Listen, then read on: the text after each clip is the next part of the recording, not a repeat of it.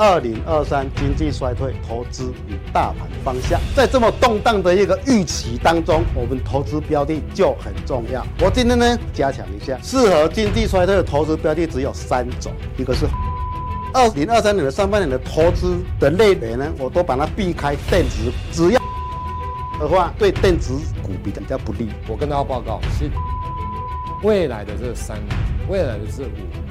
肯定是一个爆发期，它的一个年复合成长率，未来的六七年至少五十趴以上。这一档应该是可以做一个长线的追踪股，因为台湾目前的市场只有 在做，说不定会打入国际市场，那么就很强了。当大家预期景气会落底，好，落底完之后，你要买什么股票？一种就是大家最喜欢、最想买的这一档呢，我认为说是稳定的一个要领股票的股息，还有赚价差，我认为可以做参考。今年的第一季的转折因素有几样？第一个，这三十年哦，才来两次哦，又到了关键点位，大家想不想知道？好，各位看到什么？死亡交叉，这次万一掉下去的话，不是又来了吗？好恐怖哦！好，这个是我对第一季的一个预估的方向哈，这边特别。圈出来是决战一月台股的命运决战的。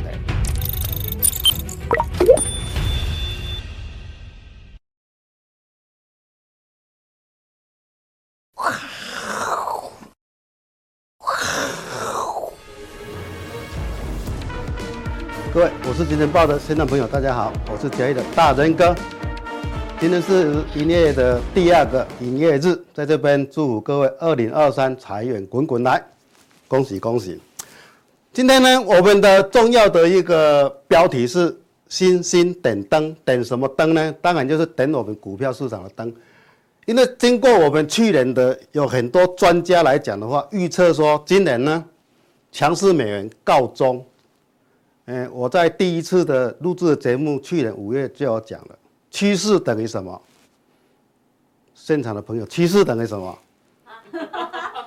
要忘了，趋势就是等于资金加心理啊。资金加热钱。再一次，趋势等于资金加心理。所以说，假如说我们期待的强势美元，它那边没有的话，热钱就会跑到他认为投资标的基的。基础比较低的地方就跑到那边去，所以说我们新兴市场是不是因为强势美元告终而有机会呢？好，这个是第一个的想法哈。第二个呢，陆股会大反弹。当然，最近陆股大反弹的那个理由是什么？叫解封嘛，是不是解封以后呢，在这个震荡期以后会持续的跳脱这个整理整理期呢？也是未来我们所要去期待的啊。难道新兴市场的再次的崛起呢？瑞银的预估说，股票和固定收益呢，报酬率将介于八到十五%，这个是相当惊人的哈。因为我们知道，我们的美国的公债收益率，它的预期是五点二嘛，最高是五五点二到五点三嘛。对。它有来到八到十五，当然是非常迷人的。假如说来到这样的话，当然我们新兴市场就非常的热络啊，当然会非常的热热络。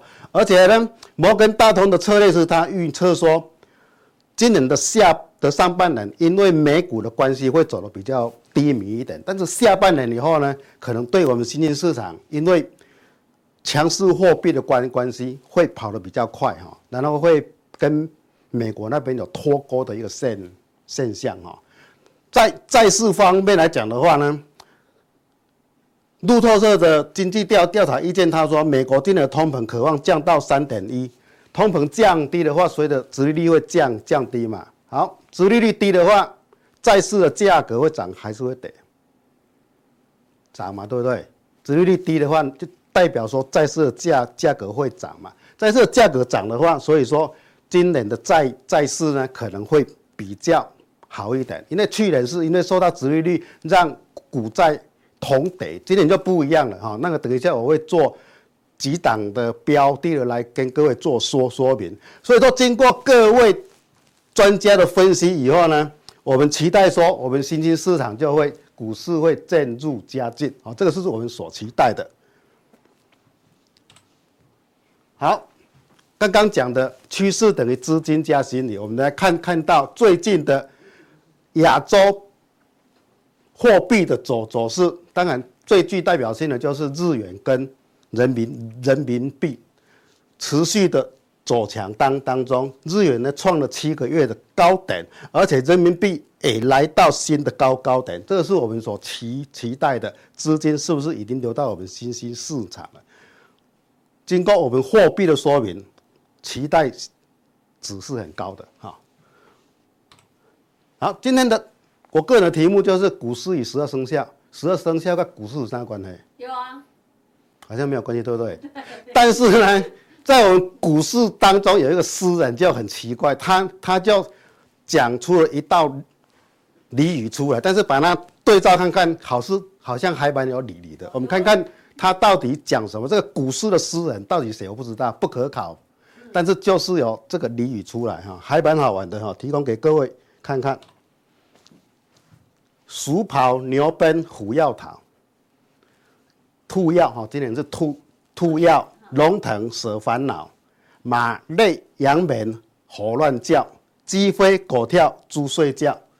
老师，这可以用台语讲吗？啊，老师你用台语讲一次。气肿牛奔好爱照，哎，头跳，这不会倒倒，考倒我了。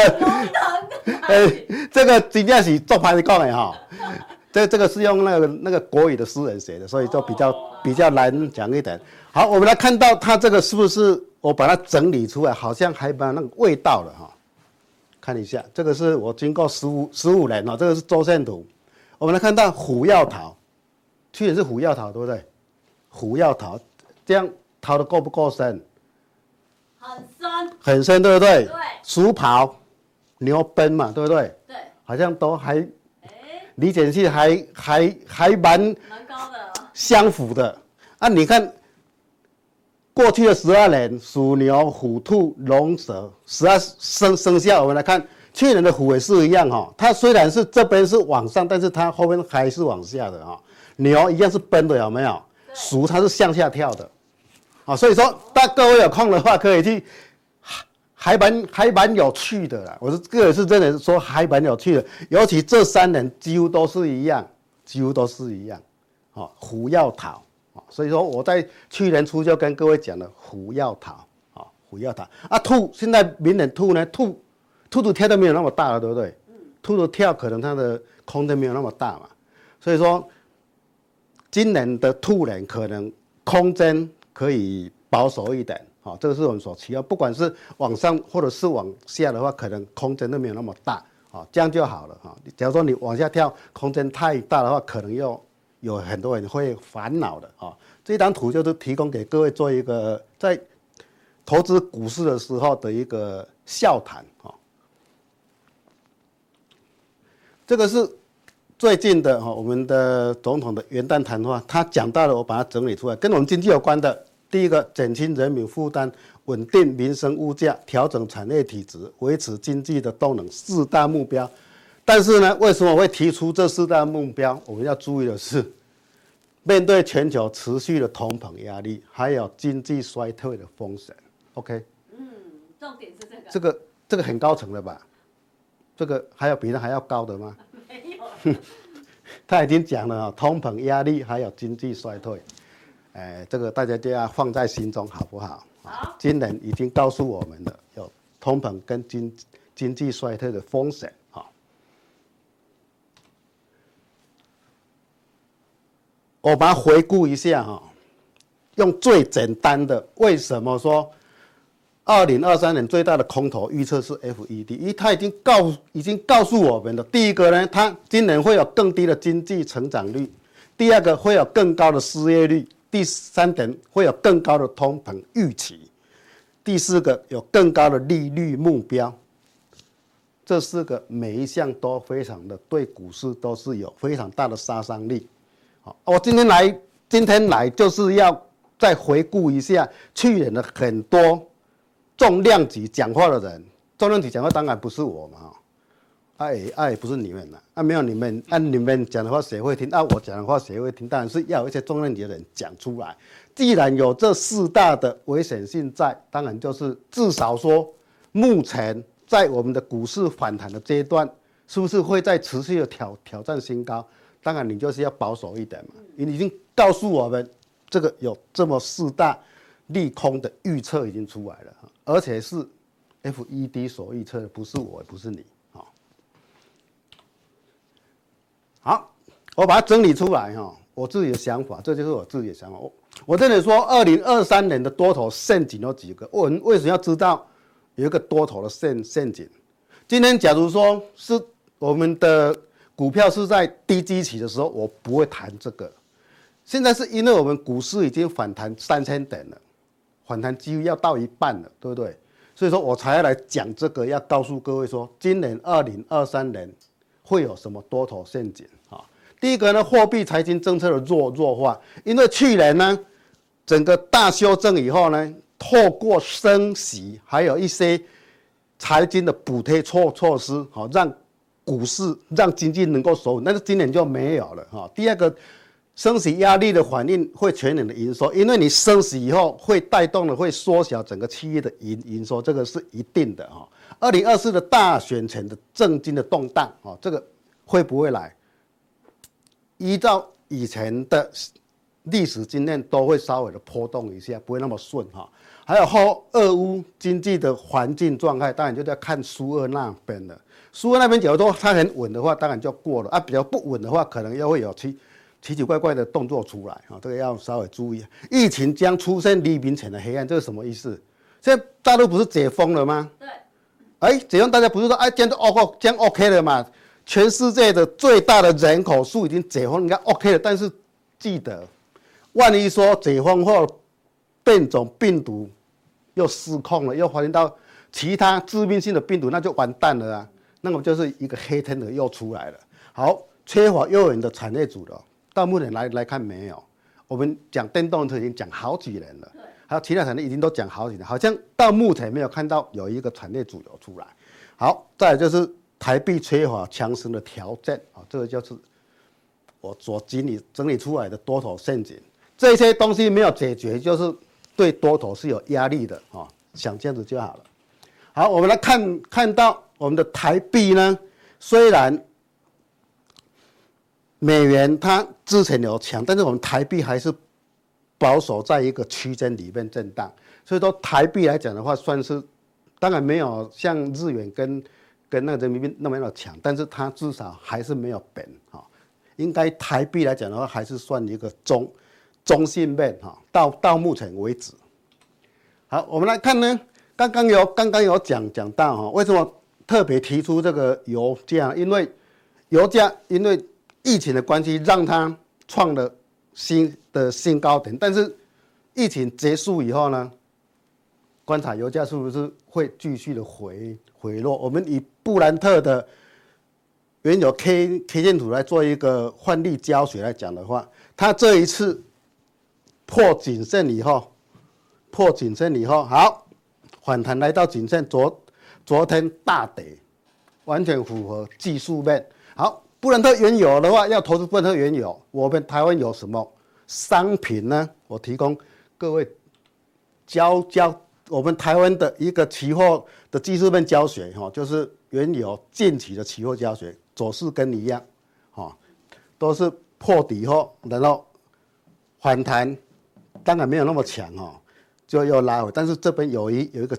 支撑在这边稍微震荡，是不是会再往下掉？完全要看原有的走势哈。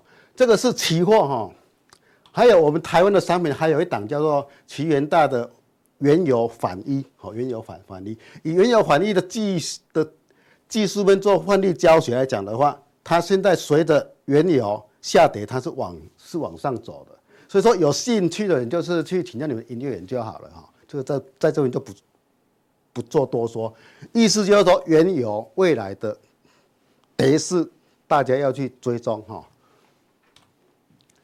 今天的强势股的换力胶水，第一档是泰茂哦，泰茂它在这边高档震荡走完哈，今天稍微的量量增突破高高点，技术面来讲的话哈，以技术面的胶水，以这档做换力突破高点以后，非常好的一个支撑点，只要这边没有破的话。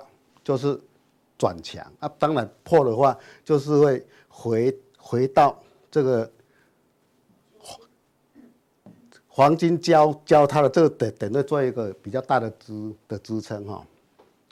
好，第二个强势股就是合情控哦，今天就是比那个泰茂还要还要强，而且它的量是温温和增增加了，所以像突破高点量是温和增加的股票呢，未来的它的量增的动的动性的效果会比较好，会比那个突然量很大的那一那一种股票，像它前面的这个就就量量太大了，可能就动能会比较好好一点哈。提供这两档强势股的范例教学哈，提供各位。做一个参考。至于我们的台股的日线图呢，前几天打了两根碰季线的下影线，而且昨天打了一根两百点以上的一个上上下的一个红 K 棒。今天虽然是跌哈收收的，但是它它还是一个小红 K 棒哈。我们今天。今天台股现在的走势是属于比较强中透弱。为什么强中透弱？第一个点位就是它的量没有增加到它的攻击量两千亿以上，这是比较可可惜的。它的两个两只脚的形态有打出来，但是量这两天绝对要突破两千亿，否则的话要突破这个前面的高点不容易啊。就是我们常在常常讲的嘛，量先价。价型嘛，你没有量的话就没有没有价，突破这个高点，量一定要有两千亿以上的供给量出来。好，这个是就我们的日线图，大盘的日线图提供各位做一个范例教教学的依据哈，提供给各位做方向的一个参考。好，以上就是普通定跟各位所介绍的。那么加强錠呢，我们要讲的是，既然说有那么多人说二零二三会经济衰退，那么我们的投资标的在什么地方？就很重要嘛，万一万一说人人家所投资的标标的是赚二十趴，按你所投资的标的是亏二十趴，这样不是半夜会睡不着觉吗？对不对啊？万一那个是是住在你隔壁的呢，就变成不讲话了，这样不是很可惜吗？啊，所以说这个未来经济衰退的投资标的是什么？还有我会预估一下今年的大盘第一季的。方向在什么地方？在加强定为各位做说明。好，谢谢各位。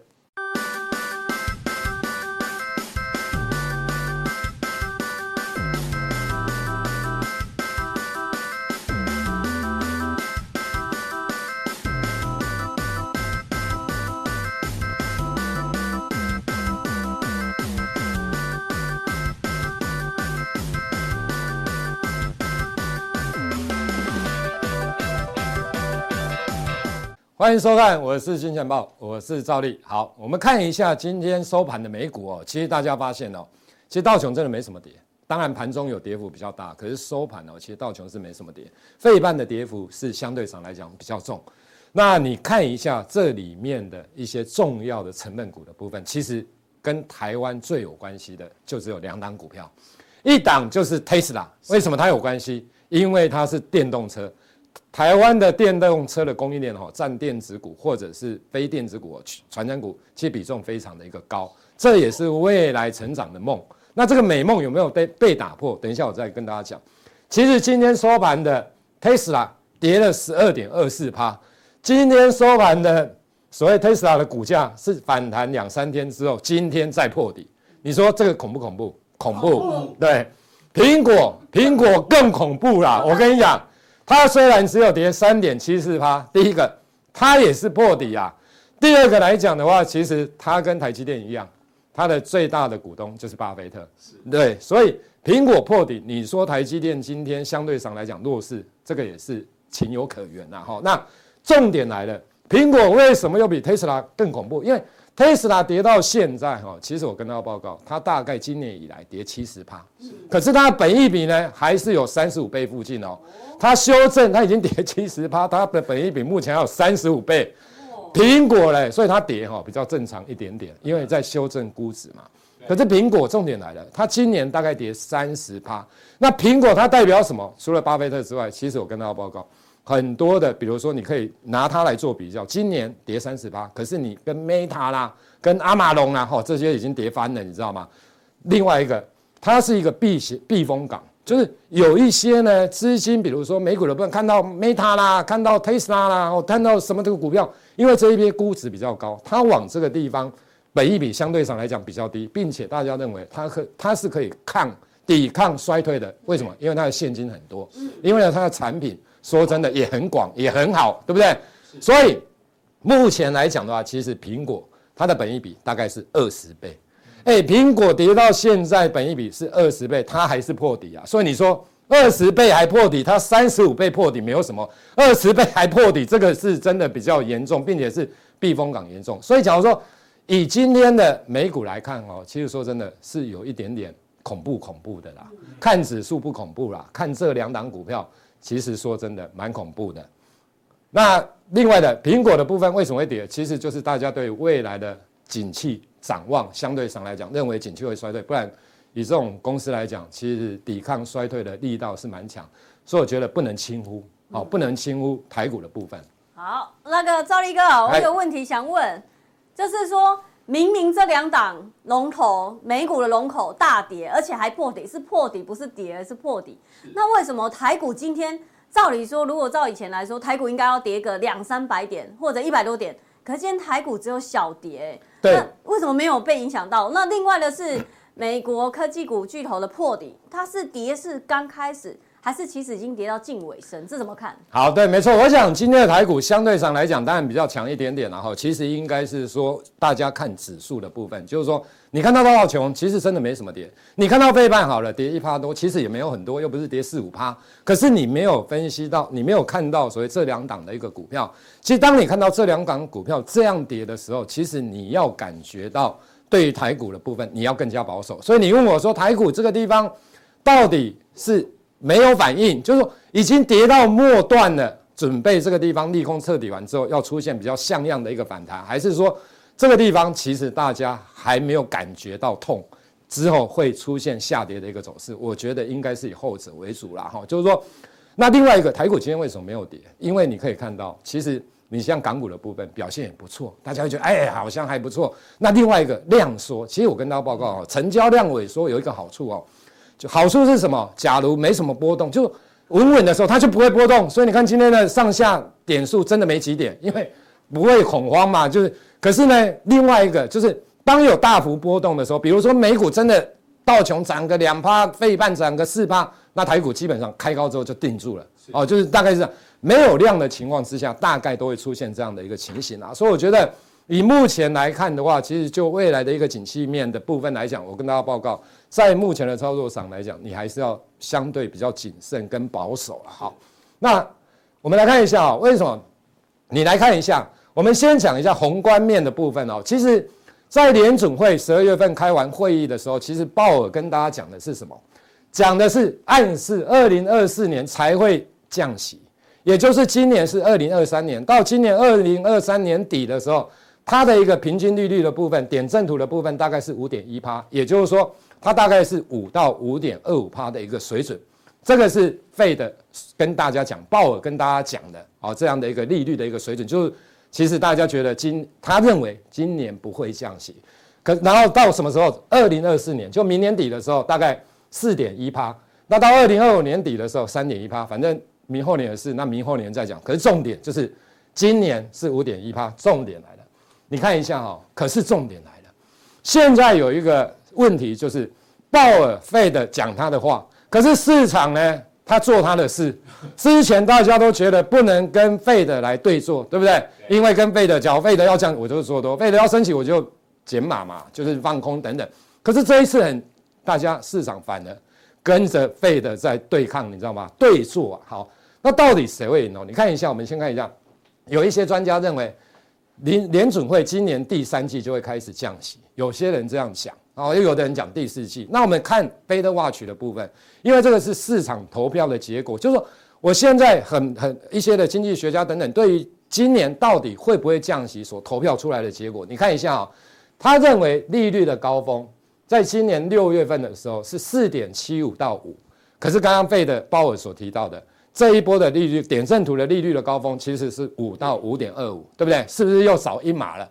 那另外的部分来讲的话，Fed Watch 的部分，在今年底的时候，十二月的时候，他认为利率会到四点五到四点七五，就是从四点七五的下缘的部分降到四点五。换句话说，就是会降一码，在今年年底的时候，那整个利率是四点五到四点七五。重点来了，鲍尔的点阵图里面，他们费的点阵图是五到五点二五，所以你觉得这个是不是差两码？是，这样就差两码。好，来了，那很重要的重点来了。为什么大家敢跟费德对坐？我先讲哦，因为去年的时候，在下在二零二一年的时候，下半年的时候，其实鲍尔啦等等，或者市场认为通膨是暂时的，所以大家都觉得不会升息。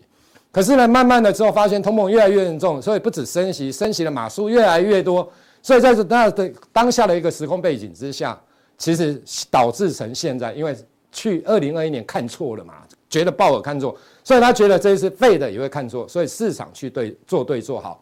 那重点来了，假如结果费的的是赢的话，那代表什么？今年都不会降息哦，今年还会升到五到五点二五，会比市场的高峰还多一码。那那时候大家试想，估值的修正肯定的。那假如市场赢了，万一市场赢了，就是说万一市场赢的话，是利率是真的往下降，那你也要提防一件事。假如真的是降息，那代表什么？景气真的是很不好。所以被纵使市场赢了，我的意思是说，指数也不一定会出现连续性或者是非常强劲的一个反攻。大家了解我的意思？所以为什么谁赢？其实说真的，对这个股市来讲，反正都不是太好的一件事。在今年的一个上半年啊，我想大概是这样的一个情形。好，那 PMI 的部分，台湾的 PMI 你可以看到。其实哦，连续六个月哦，它已经出现了下滑的一个走势，就是连续六个月低于五十以下的一个荣枯值的一个部分，所以代表什么？现在是缩缩的。换句话说，白话文的是现在是出现衰退的一个现象，在制造业的一个 PMI 的一个指数的部分。所以你可以看到，你现在那我相信这个数据来讲的话，其实你要马上，比如说一月、二月突然之间要翻身到五十以上的一个扩充的一个阶段，我觉得这个难度太高了。好，这个难度太高，因为现在什么？大陆还在疫情扩大当中。好，那我想全球的部分来讲，景气目前看起来也是相对上来讲比较谨慎。所以 PMI 的一个部分来讲，我相信它应该都还是在五十以下的一个估值。大家不要忽略，五十是代表紧缩的，好，是代表衰退的，除非它可以翻上五十以上的一个水准。那当然，非制造业的所谓的一个 NMI 的一个部分来讲的话，它大概。从二零一九大概就是上下上下来进行整理啦。我想这个部分来讲，连续两个月的扩张，其实这个没有什么，因为毕竟台湾哦还是以制造出出口为导向，大概有六七成，其实都还是以出口为导向。所以我想，台湾的制造业的 PMI 相对于对于国内的 GDP，或者是对于这些上市贵的公司来讲，相对比较具备参考性的部分，就指数上而言，好。所以假如说我们从宏观，从 FedWatch 哦，从一些的 PMI 等等这些指标来看的话，我们都还是在这未来这段时间，其实相对上来讲要比较保守一些些。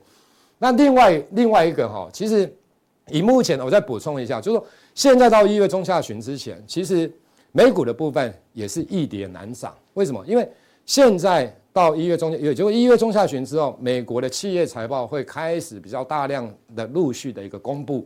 那大家也知道。你从第四季来看，十月、十一月、十二月的营收，我相信十二月的营收大部分来讲，比十一月预的营收来讲，MON 应该出现衰退的机会，它是更大的。所以第四季就 QOQ 或者是第四季就 YOY 的角度来看的话，肯定不会是太好。所以目前的投行，外国的投行针对即将公布的这些美国的企业财报，它肯定以下修为主。那假如是下修的一个状况之下，大家有没有发现最近跌的是什么？美国还是跌科技股啊，因为下修当然是这些科技股，它的压力会更大哦。那要等到什么时候？等到下，所以现在为什么到公布前容易下跌？因为现在在下修。当下修完之后，其实就过去的历史经验来看的话，其实大概有六成以上 S&P 五百的一个成分股里面，有六十以上会优于市场的预期。所以在陆续公布完之后，假如真的预期如同一样六成以上，那那时候。有机会出现比较像样的，比如说类似的一个中期反弹等等，所以对照到台湾也是一月中下旬，就是过完年之后，假如要好，那时候相短时间而言，那时候会比较好了。那现在到过年这一段之前的时间，我相信相对上来讲会比较偏弱势一些些啊哈，所以是这样的一个情形。好，那至于产业的部分哦，其实因为刚刚提到了苹果跟 Tesla 是真的非常重要的公司，不止在美股，其实在台湾也影响到非常多的所谓的一个成分股，台湾的这一些的一个成分股的部分。好，那我们先讲 Apple 的部分。其实我跟大家报告，Apple 的部分来讲，其实大部分现在的 Apple 的供应链不像五年前，不像七年前、十年前，那时候的这一些的供应链大概都以台湾为主。可是呢，在红色供应链陆续的一个崛起之下，不只有第二供应链，连第三供应链、第四供应链都出来了。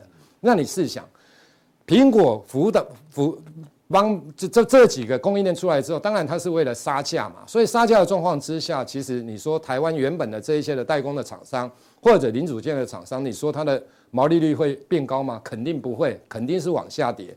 那第二个来讲的话，其实，在手机这一块，其实全球的手机每年的出货量大概十二亿只、十三亿只，其实已经成熟了，跟面板一，就跟电视一样，其实它已经成熟了。你要突然之间换机槽，那个有可能难度非常的一个高。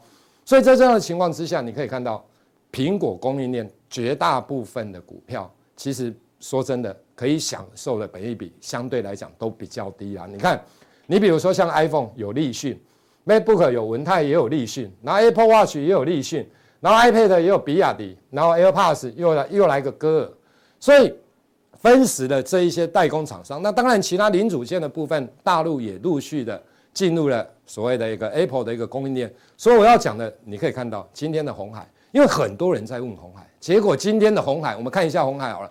啊，今天二三一七的红海，对，我们看一下哈，来，华姐，二三一七的红海，今天的股价二三一七，你看一下，今天的股价是跌破破底，就这两天呐，跌破一百块。那当然啦，我觉得其实红海这种公司哦，我我个人很多人会很喜欢买这种股票，可是我觉得其实它是一个价值型的股票了，它的成长性，假如它会有在成长，那肯定是来自于电动车。可是重点来了。电动车的部分来讲的话，其实你要自驾才有它的价值。假如是只是很比较所谓的一个没有真的所谓的自驾的部分来讲，其实它的电动车的价值它是不高的啦。哦，那以这样的情况来看的话，你可以发现股价来讲出现了破底的一个走势。那很多人会问说能不能买？我是建议啦，这种股票来讲，毕竟它是属于只有价值型的部分。当然很多人会说啊，它本益比很低，股价净值比很低，明年今年搞不好股息其实也很高。可是买股票其实是要买未来的成长啊，哦，不是买价值啊。当指你可以看到，当然价值型的股票会有一个现象，就是说指数跌下来，比如说像今年一月、去年一月份的高点一万八千多，跌到一万两千多，它当然相对上来讲跌比较少。可是当重点来了，指数要反弹，比如说涨了两千五百点，像这一波涨了两千五百点，从十月你看到它的股价，不要说这，根本没涨，你知道吗？所以。它也是抗涨抗跌，你知道我的意思？那你买抗涨抗跌的要干嘛？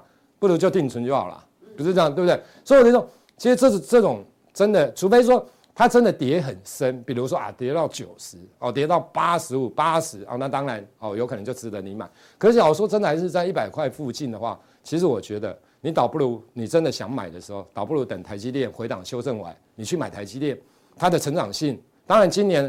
我想台积电部分有些外资也慢慢开始比较偏空了哈，对于今年的 E EPS 或营收有可能 Y O Y 衰退等等预估了，不管，可大家还是觉得今年成长性应该比去年还是有一些啦。那不管，我就说，假如你觉得大这个大盘什么时候会走稳呢？会稳定的，会有一千点，会有两千点的反弹，其实那时候你不要去买红海，那时候你去买台台积电就好了。大家应该了解我的意思哦。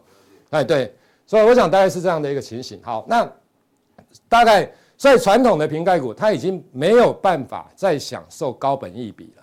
好，大家一定要记得，传统的传统的这一些，不管是 PCB 等等哦，其实它因为大陆的一个竞争的一个压力等等。好，那另外，所以假如说以这样的情况来看的话，其实大家要买什么？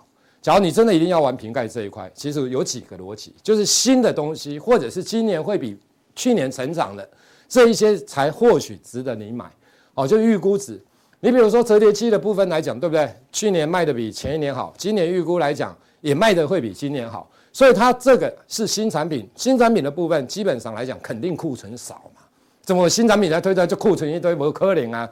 你知道我的意思？所以你说啊，这一些照例当然不是叫大家现在买，我的意思说等整个产业，因为毕竟它还是有一些不是全部都是折叠机，它有可能有面板的啦，哦，轴承啊等等，电视的轴承等等，哦，笔电的轴承等等，这一些都有，这个他们都要清库存，哦，一些旧的东西它要清库，可等这些慢慢清完之后，当它的一个折叠机的量又放出来的时候，是不是这一些吃到这一些产品的零组件的部分，它未来的股价的爆发力、营收获利的爆发力增长之后，它的股价自然而然就上来。